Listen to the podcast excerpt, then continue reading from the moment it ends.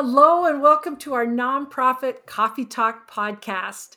Today, we are privileged to have Cynthia Adams as our guest, and we are talking about how to create time.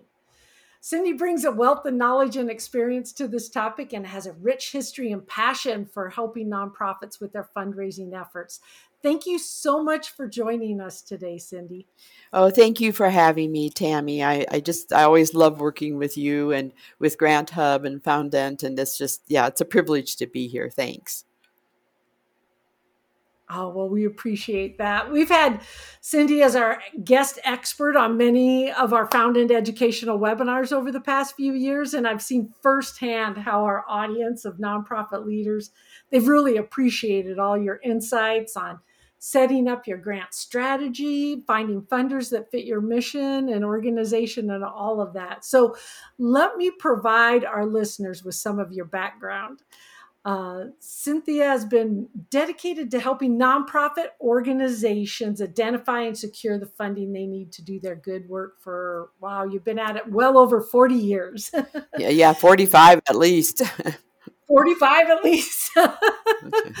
and and in that work you founded GrantStation um, because you believe grant seeking requires a thorough understanding of the funders and sound knowledge of the philanthropic playing field. And your life's work has been to level that playing field, creating opportunities for all nonprofit organizations, regardless of size or geographic location. And now, finding or creating time to fundraise. This is a great topic. Can you give us some background on how you discovered this challenge is a common issue among nonprofits and, and one that's worth investing time to create a solution? Yeah, well, yeah, there's a couple of things. I mean, when I talk about creating time, I really am I, am really talking about making enough space in the grant um, seekers you know schedule so that they can get proposals um, written and submitted and keep that that proposal pipeline full. And and that's sort of key when you're when you're um, you know trying to raise the funds necessary to do the good work that you do in this world. And it it's it's very difficult. And many years ago i discovered how hard it is to to be a fundraiser where you were you know you're responsible possibly responsible. Well at least i was at, at this point when i kind of discovered the system. Um, i was responsible for membership drives for um, soliciting major donor you know donations uh, for running events. And you know i had all of that on my plate Plus, I was supposed to be writing grant proposals, and it just was too much. And so, Tammy, I think what happened was um, at this point, I was a the development director for public radio and public television in uh, Fairbanks, Alaska, and I just didn't have the bandwidth to do uh, to bring the money in the door that that we really could use to do our, to do our work. And there were so many topics at that point. And this was in the 80s. And there were so many topics at that point that needed to be covered in Alaska that we just we wanted to do radio shows on them. And we wanted to do uh, documentaries through our, the television station on these these topics, and we just didn't just couldn't do it because we didn't have the money and i couldn't do it because i didn't have the time. It's so, all connected huh? Yeah yeah exactly it's very connected and so i sort of scratched my head and thought you know i use volunteers for our membership drives, you know, our on air fundraising. You've all seen the public radio or heard the public radio and seen the public television fundraising you know, on air. And of course, there's tons of volunteers that are involved. And I thought, hmm, wait a minute. So there's lots of volunteers, and I get all these people to do all these things for us. And it was the same with, you know, any events that we would have outside of the station.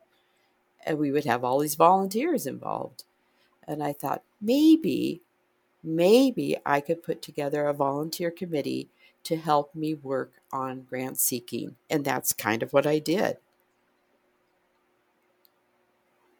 Wow. So you formed a, a, committee. Can you tell us more about that? How how was it structured and and what type of people? Right, right. Just any volunteer? Yeah, yeah, no, no. This is where it really deviated from, you know, like bringing volunteers in for answering phones uh, during a fundraiser on, you know, public television. I I had to be really I had to really think this through. I had to be very, very careful. I tried it the first time and got it all wrong, so I had to do it again. and the second time, I sort of, there were a couple sort of things that I had to do. First, I had to determine what my objectives were for the grant seeking program. Did I need to put in one proposal that year? Did I need to put in five or 10? You know, what was I looking at?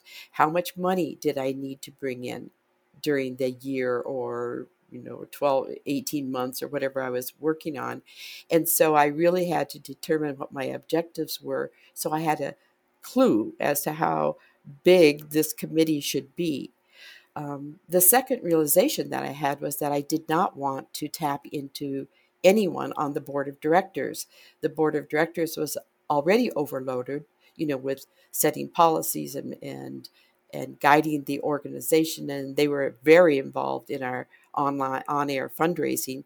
So I really didn't want to tap into them, which meant I had to look for people outside of, you know, sort of the, the existing structure.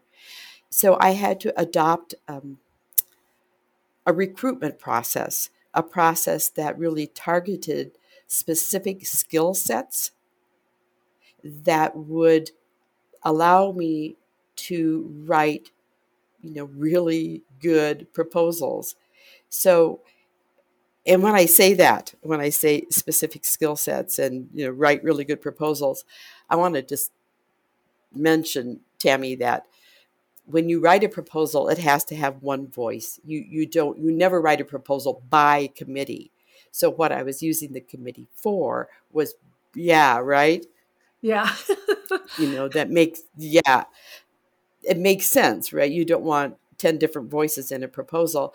So, what I wanted this committee to do was to feed the writer, and the writer might have been me. It, most of the time, it was me, but in some cases, I had another um, volunteer. I actually had a couple of volunteer writers, and I would let them do the whole proposal. But whoever writes it has to it has they have to do it from beginning to end. So the committee, the specific jobs that I identified, they fed the writer the information right so so yeah the, yeah so the specific jobs were like i needed i needed a researcher i needed someone who could research and really identify the problem or need that we were facing and you know feed the writer with statistics and data and information that would help the writer build that need statement. Um, and of course, I tried to find a couple of writers that so I wouldn't have to write every proposal. Um, and I wanted a copy editor because I needed someone who could take the full proposal once it was drafted and really make it shine. Uh huh. You know, really polish it so it had um, I don't know um, so there was no mistakes in it. So when someone was reading it, they didn't go, "Ooh, they spelled that wrong." um, yeah, you know. And then I needed someone that was uh, good with numbers, an accountant or a bookkeeper that could draft the budget. And I'll tell you, Tammy, one of the reasons I, I that particular job for me was important was because I'm not, I'm sloppy with numbers and I think I'm being really detailed and very careful and nope, I'm wrong. you know, it's yeah. you, you know that feeling, right? Yeah, yeah. you you sort of it's, go ahead. Oh, I was going to say it's good to know where your strengths are and and where there might be areas to have somebody back you up. That's good to know. No, it's true, and it is. I mean, and exactly the reason that I wanted an accountant or a bookkeeper because I'm just you know if you can if you can get someone who can really put together a good budget and a budget narrative, And I can't stress how important that is when you're writing proposals. I mean, yesterday, just as an example, um, you know, we run this um, annual grant proposal contest. Yes, it's great. Yeah, it's great. And what we do is we run the contest, and the people who have submitted proposals and been awarded a grant can submit their award winning grant to our contest. And yesterday we had eight judges online, and you know, um, I think there was like 300 proposals submitted for the contest, and we were down to the top three. And you know what made the decision? What? What? Yeah, you're gonna, you know, because I just said it, but it was it's surprise. it was the budget. it was the budget in the budget narrative yeah. Because it was yeah. so clear and so well developed that actually, if if you would have just given me that budget to read, review, and the budget narrative, I would have known what they were doing. I mean, that's how well developed it was. And to get that kind of clarity in your budget, I couldn't do that. So I really needed to find an accountant or a bookkeeper. The other area where I'm weak is graphic design. Like I like to add um well, you know how important it is to have visuals, right? Yes. Yes, in the mix. You know, you you know, you want something that grabs the reader's attention, right? And so but I'm not good with like Excel, even with Excel spreadsheets. And most people are great with them. I'm not good with pie charts and that kind of thing. So I needed a graphic designer. I needed someone who could step in and take the information that that researcher found around uh, data points that would support my project. Um, my narrative around my needs statement, I needed someone who could take that information and put it into some kind of graphic that would grab the reader's attention and again, that's one of those things you usually want to do when you're a grant writer, but you oftentimes don't have the time or the skill set to do it. So I recruited a graphic designer to help with that. And I also wanted someone who coordinated the whole project. I wanted somebody who was looking at all the different pieces, especially if it was a government request you know, that made sure all the forms were filled out and all the attachments were there and, you know, looked at the whole package before we sent it in and reviewed it and made sure everything was in place. So those were sort of my key um, specific jobs that I wanted. And as I developed my recruitment process and and really figured out how I was going to about go about recruiting people, I, I first came up with those sort of targeted skill sets just to make sure that um, I was getting the people I needed to support me in the areas where I was weakest.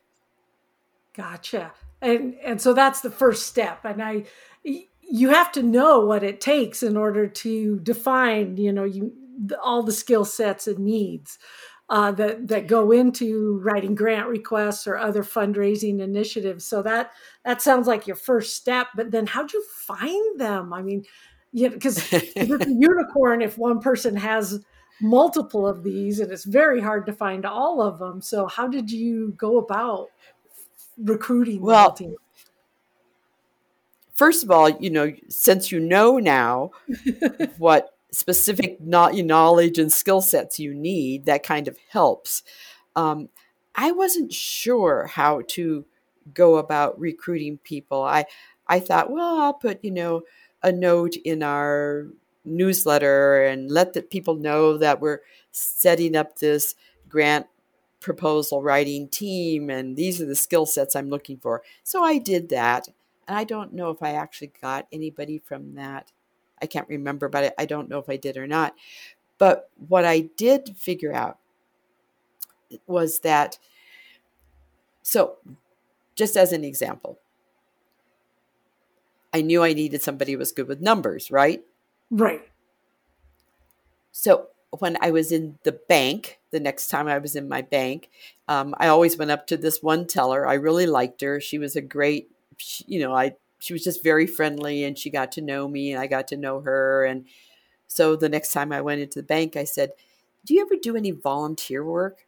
And she said, oh, Sometimes. I haven't really. She was pretty young. She said, I've helped with a few things. Why? So I told her what I was looking for, and her eyes just lit up, and she said, I would love to do that. Um, she was uh, not necessarily a big fan of public radio and television. It wasn't something I think that was high on her list. Um, but she loved the challenge of putting together these budgets and running the numbers. And, and down the road, it turned out that her boss actually really um, appreciated what she was doing. He was a big fan of public radio and television. And so it turned out to, you know, worked out great. But she became one of the, um, uh, I want to say one of the, you know, foundations of my grant writing team. And she stuck with me for almost four years, which was a long time for a volunteer to stick in a position like that, um, as you well know. Yeah. Yeah. So, yeah. So it was, you know, so, and then once that happened, I thought, hmm. So next time I went into the print shop, I asked around and I literally, you know, they they literally stopped the noise and I, I, there was like seven people in there and i said hey you guys i need somebody who's really good at graphic design to help me with some proposals that i'm putting together. Does anybody want to volunteer for the public radio and television station? And a guy said hey i'd like i'd like to do that and you know what's it involve? And we talked about it and he became my graphic designer so what I learned from that little exercise that yeah. I, you know, put myself through was that you kind of go to the source.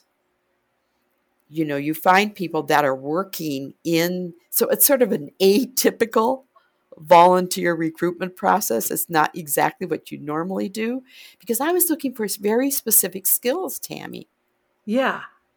So you're I like this you where you went where they are. They you're not just limiting yourself to past volunteers that have helped out with an event or doing something that didn't match what skills you're looking for. You you went out and uh, there's multiple reasons why people volunteer. So finding people with the skill sets that love to do what they do and then asking yes. them if they want to volunteer i could that's different i i appreciate that i love that yeah, and it was and what what happened was that I found that when I found people like that graphic designer, and he was with me. I can't remember how long, but it was, it was at least two years, I think.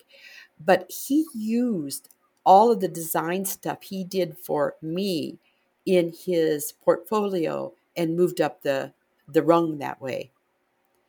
Um, yeah. Not at the print shop. He actually he actually when he was hired by a graphic design you know group, but he used that as a stepping stone.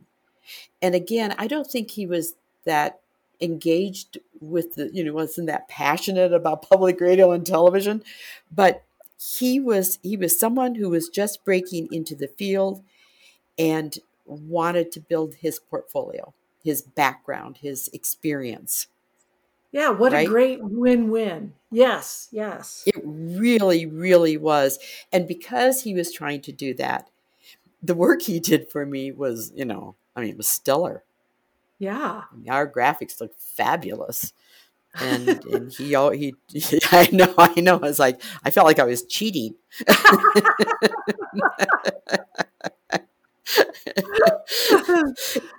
you know, it was like, oh, oh dear, you know, what have I done? I've created a monster. But it was good. it was, um, it, it was good. You know, it was good for the, it was good for the public radio and television station. It was good for me. I learned a lot from these people that I recruited.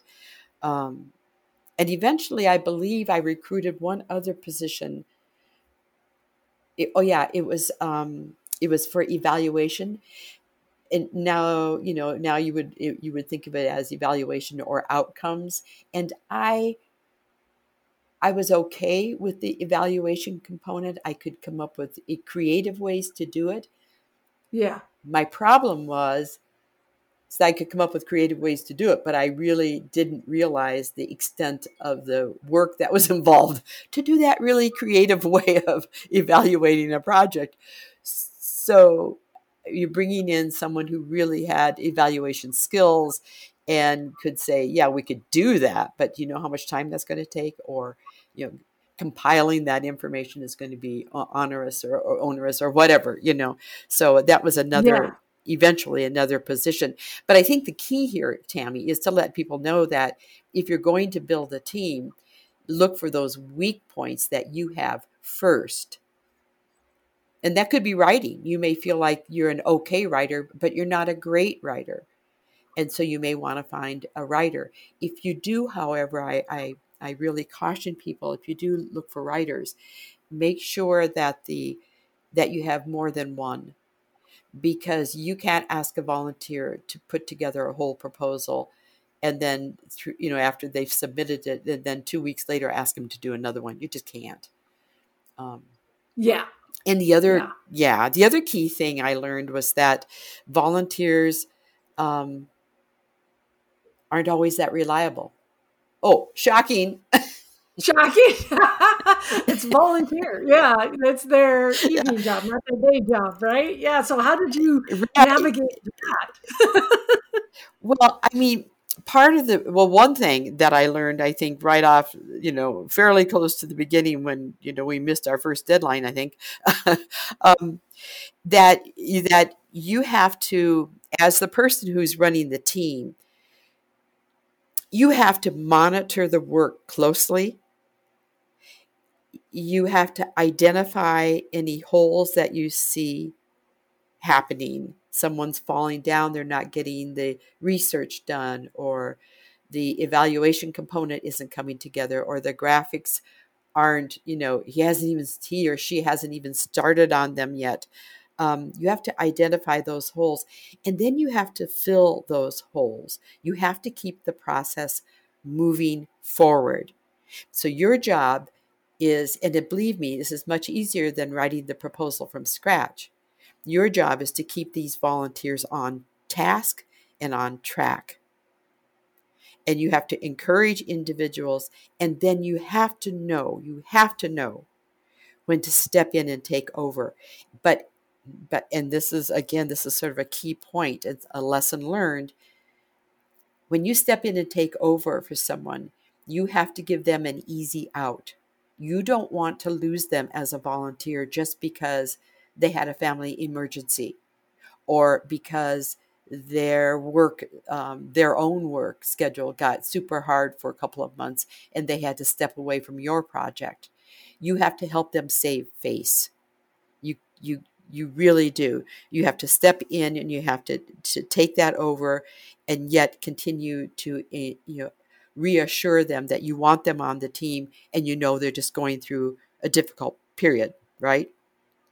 Yeah, yeah, and that can Does build that make, trust. Yeah, make, feel supported by you uh, through that effort. Then, right, and not to feel guilty that they had to yeah. drop something.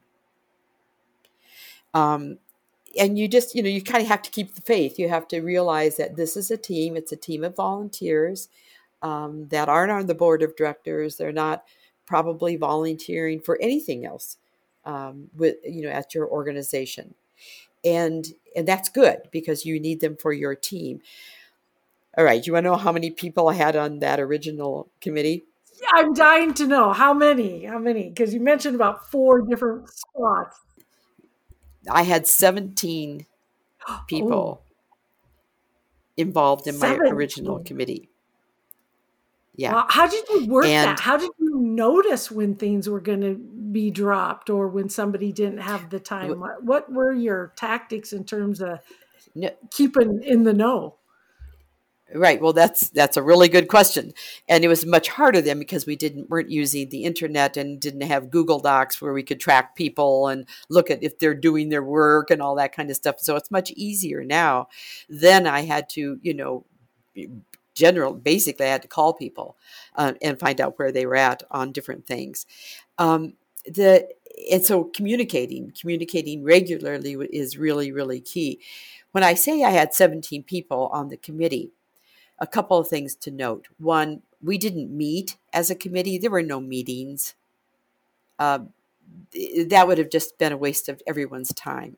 We did get together once in a while and celebrate, especially when we got a at a large award. Um, you know, I would get oh, everybody together yeah. and we'd have champagne and hors d'oeuvres and celebrate. Um, and they'd all yak with each other, and that was great.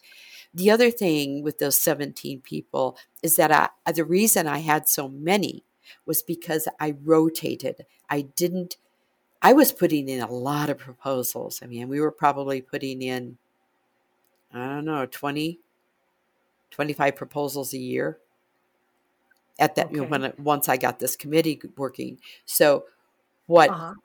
I, I, was really rotating the writers. The I had a couple of people that did evaluation. I had a couple of graphic designers. I rotated people so no one was hit too hard. Um, we would all get on a conference call early on, and I'd let them know what the project was, and if anyone was dying to be on, you know, on that working committee, let me know. And I would oftentimes get volunteers that say, "I really want to work on this," you know, "Oh, you're working on the Alaska Lands Act. I really want to work on this." That kind of thing. So it was it was a bigger committee. Um, which was more difficult to manage for sure. But again, I was rotating people, so that was part of the part of the uh, part of what I was doing. That's why it was so large, right?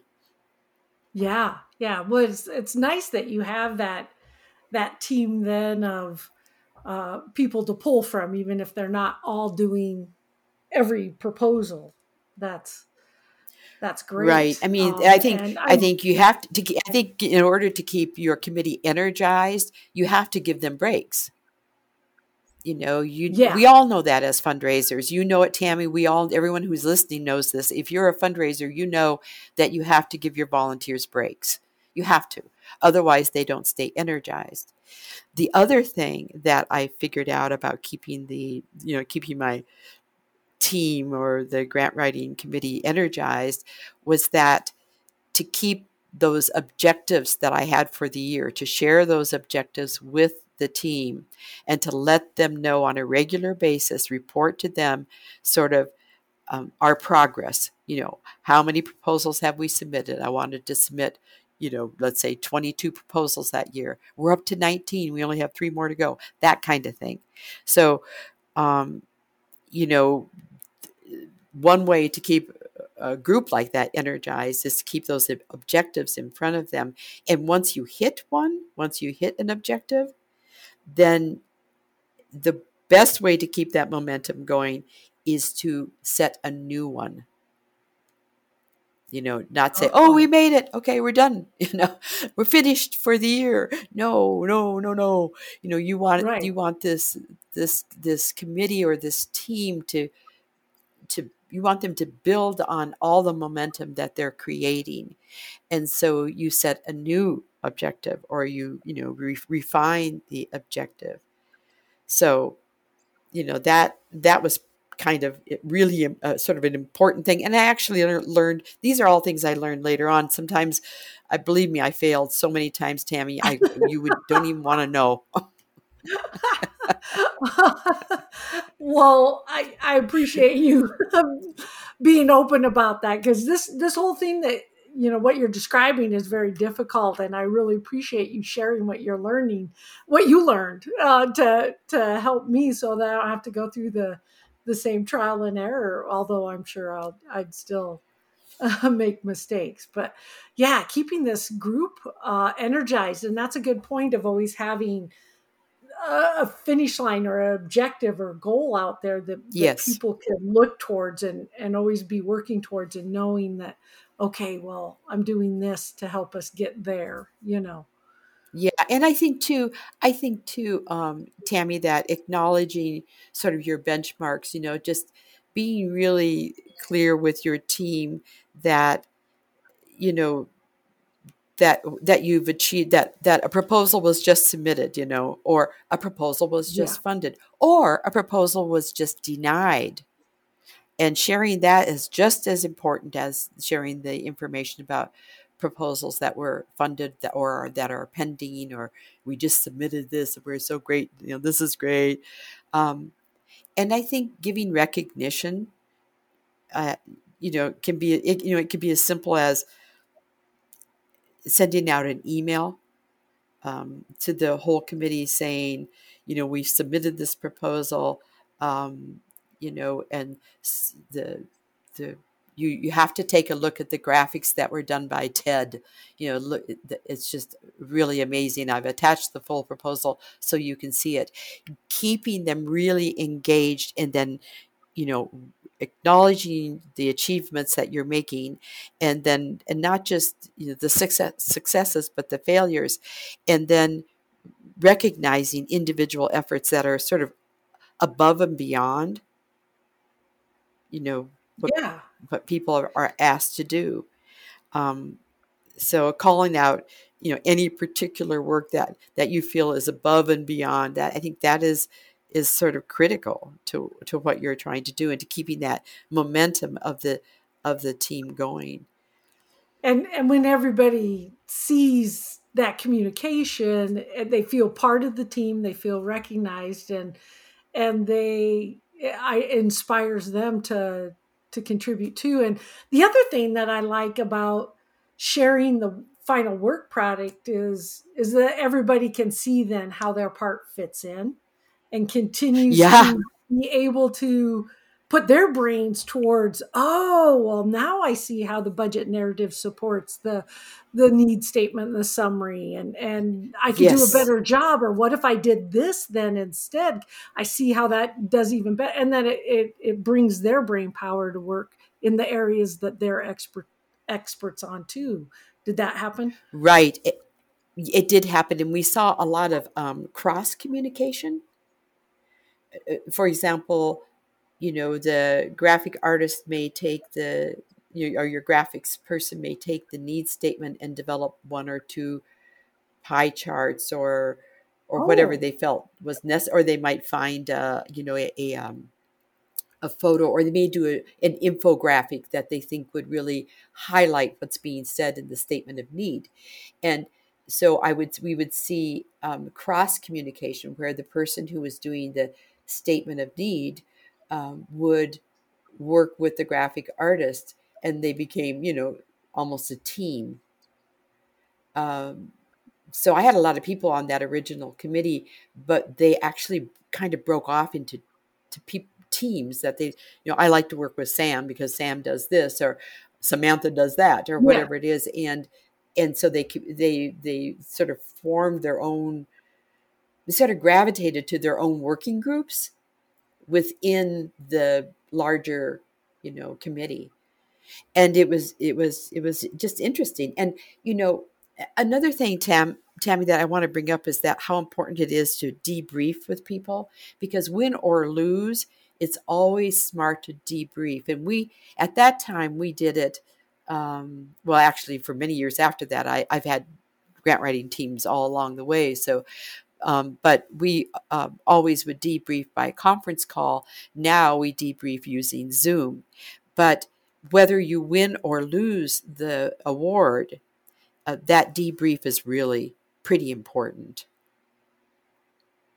Yeah, I've I've heard that from others as well. Uh, that once you experience something, using that as the specific example to talk through what worked well, what didn't, mm-hmm. what to do next time, really, you know, what to do different. I, I think that um, really brings it home. So that's a, a great d- step. Not it does. Yeah. Yeah. And as the sort of, as the person in charge of the team, your job is to make sure that, you know, the questions that they're asking in the debrief um, well, if, if they won the proposal, you usually don't get finger pointing. Instead, you get pats on the back. Yeah. But if you lose, if you don't get the award, then the debrief, as the facilitator, you have to keep the debrief on a real positive note. Right. You know, and you have to make sure that there's no finger pointing you know well if you would have written you know i told you to put you know that kind of thing um, right right yeah. so you know you, you have to make sure that before the debrief that you have crafted questions you want the group to answer as a as a working committee so that there there isn't that finger pointing going on. You know, like was this the right grant maker to go to? Because oftentimes, right. many times, the reason something isn't funded is because you've gone to the you've submitted to the wrong grant maker.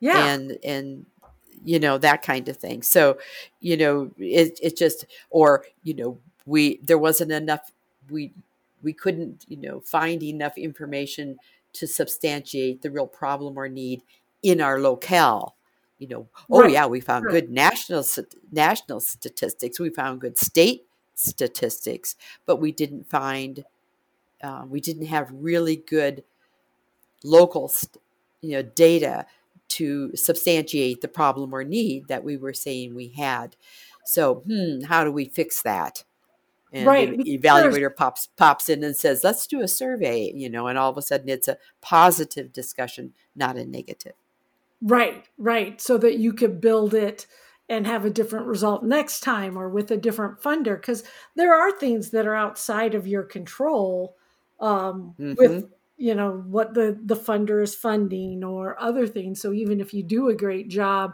you know, understanding what you're going to take and, and move forward with, or, you know, if there are holes, how you can do fill those in before next time comes around uh, and keeping Right. that positive attitude towards it. That's Right. key. Yeah. right and again as the as the paid employee you know running this volunteer committee it's your job to make sure that everything is in is cast in a, in a positive light and i know that's hard for some people but it's it's critical when you're running a, a team like this a committee like this um, i know we're running out of time tammy but i wanted to mention one more thing if i could Oh yeah. Yes.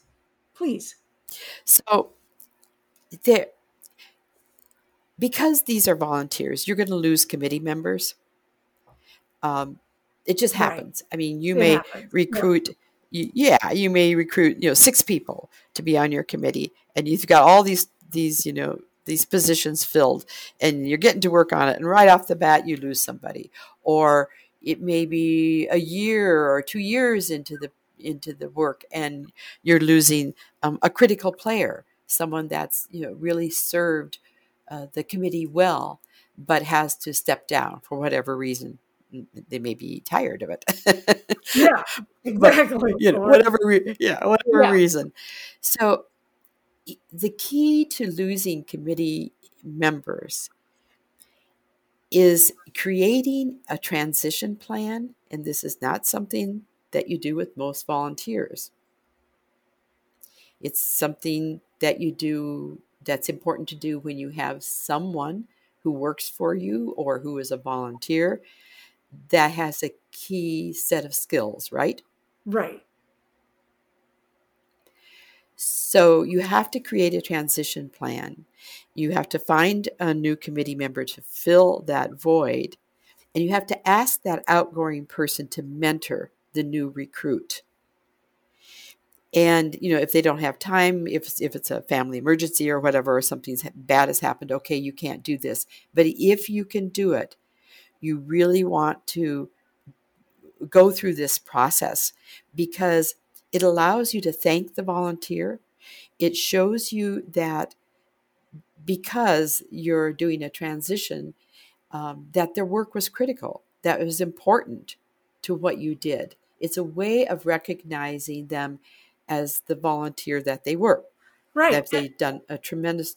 Go ahead. Oh, yeah, and their expertise and the value that you have on that expertise, and you don't want to lose it. You want to keep what they've built and and and use that as a starting off point for the next person. And and that yeah, that's got to make them feel good that you're not Yeah, it it, it does. I mean, doing that right.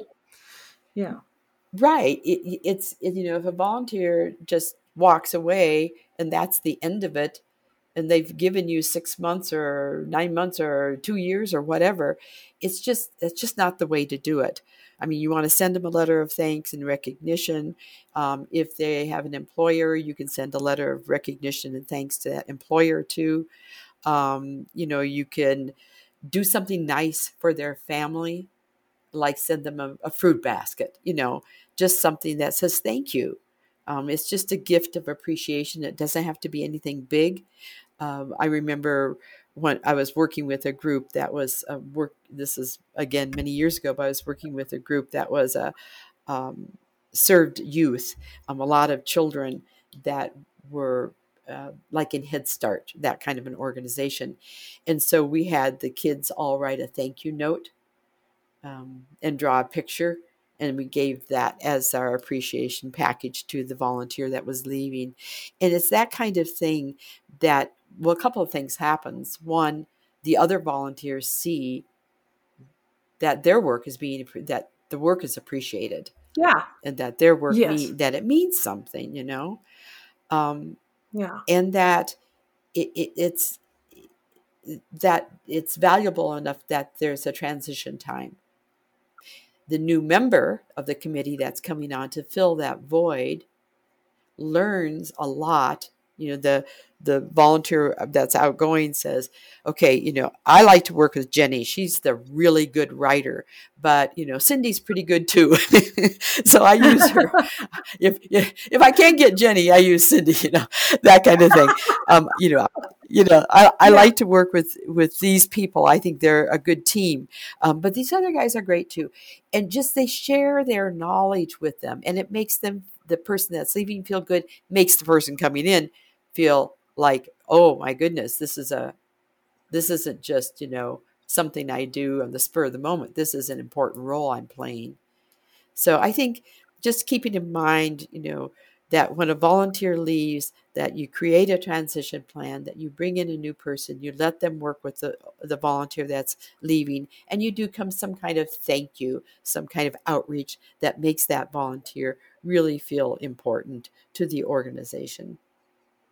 That's true. I mean, just as you're saying that, I'm I'm thinking about how the, the note to the employer or when that was done for some volunteer work that I did, the difference that it makes, not only not only for other people that see it, but it, it stays with the volunteer too. And and then, you know, they'll go out and and you know, do it again because of that such a positive experience. So that's Right. And I even had um, over time, I haven't had it happen a lot, but I have had volunteers come back, yeah you know, once they've left and they weren't with us for a couple of years and then they said, "Hey, I just retired. I can I could if you want still need help with research, I could certainly help," you know, that kind of thing.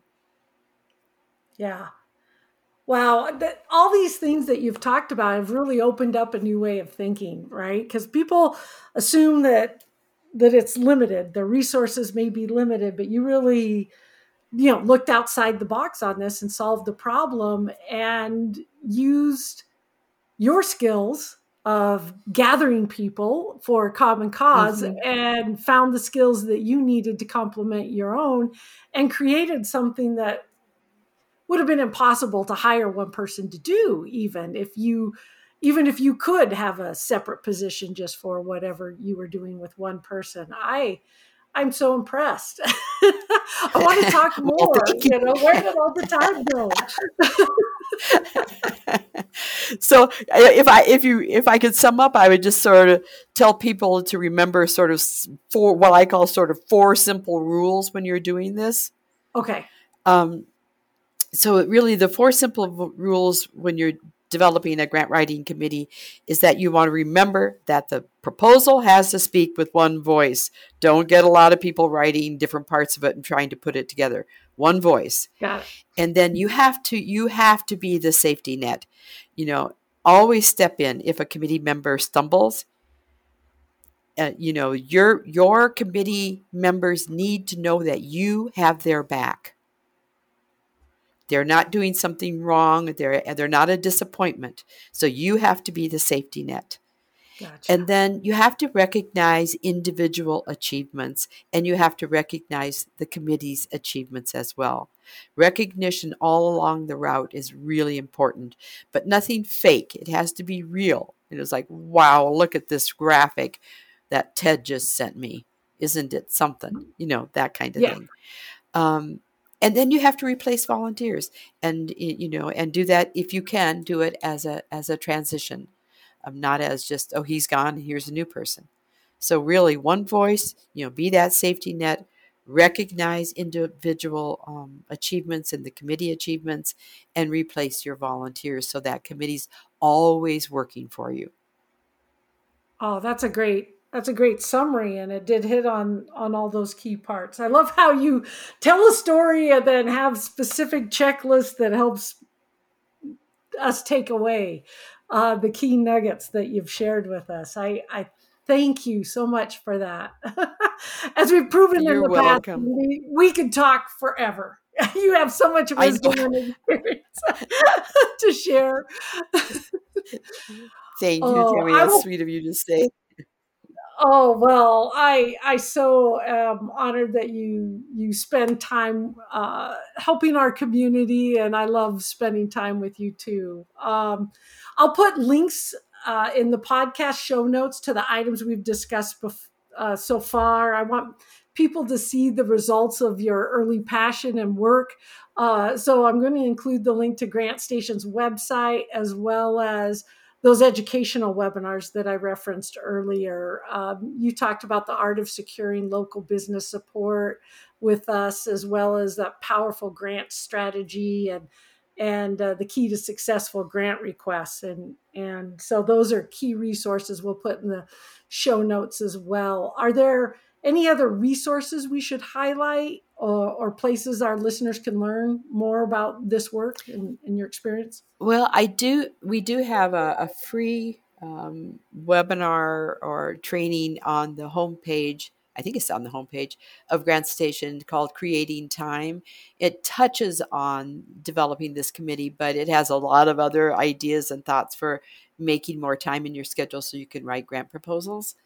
Okay. Um, and then we will be announcing the winner of our grant proposal contest um, soon. And those uh, grant proposals, uh, we will be doing a, a public webinar, a free webinar, um, uh, with an interview from our judges and uh, and the winner of the proposal contest. And I think that'll be interesting too. And that'll probably happen in October. Hopefully, this airs before October. yes, yes, it will. Yeah, so I'll put the link to to both that creating time resources as well as your homepage there to to learn more about that content. Great. Great. Yeah. Well, thank you, Tammy. Well, thanks again, Cindy, for helping our community and and bringing such interesting topics to discuss. Um, this is a great topic and helping our community find ways to create that time for all this important work that needs done to help fund their their missions. Uh, we appreciate your time and uh, if we encourage our listeners, if you've enjoyed today's nonprofit coffee talk podcast, please share it with others who might enjoy it as well. Uh, share the love that and uh, knowledge that Cindy has shared with us today, and we look forward to connecting on future webinars, our podcasts, and on our community discussion platform Compass. Uh, do you have any other final thoughts or advice to leave our listeners with, Cindy? I just um, be, just be sure and include my email in the links that you send or share with people. And if anyone has any questions, feel free, seriously, feel free to email me and I'll be glad to answer. Thanks, Tammy. Thank you so much. Take care.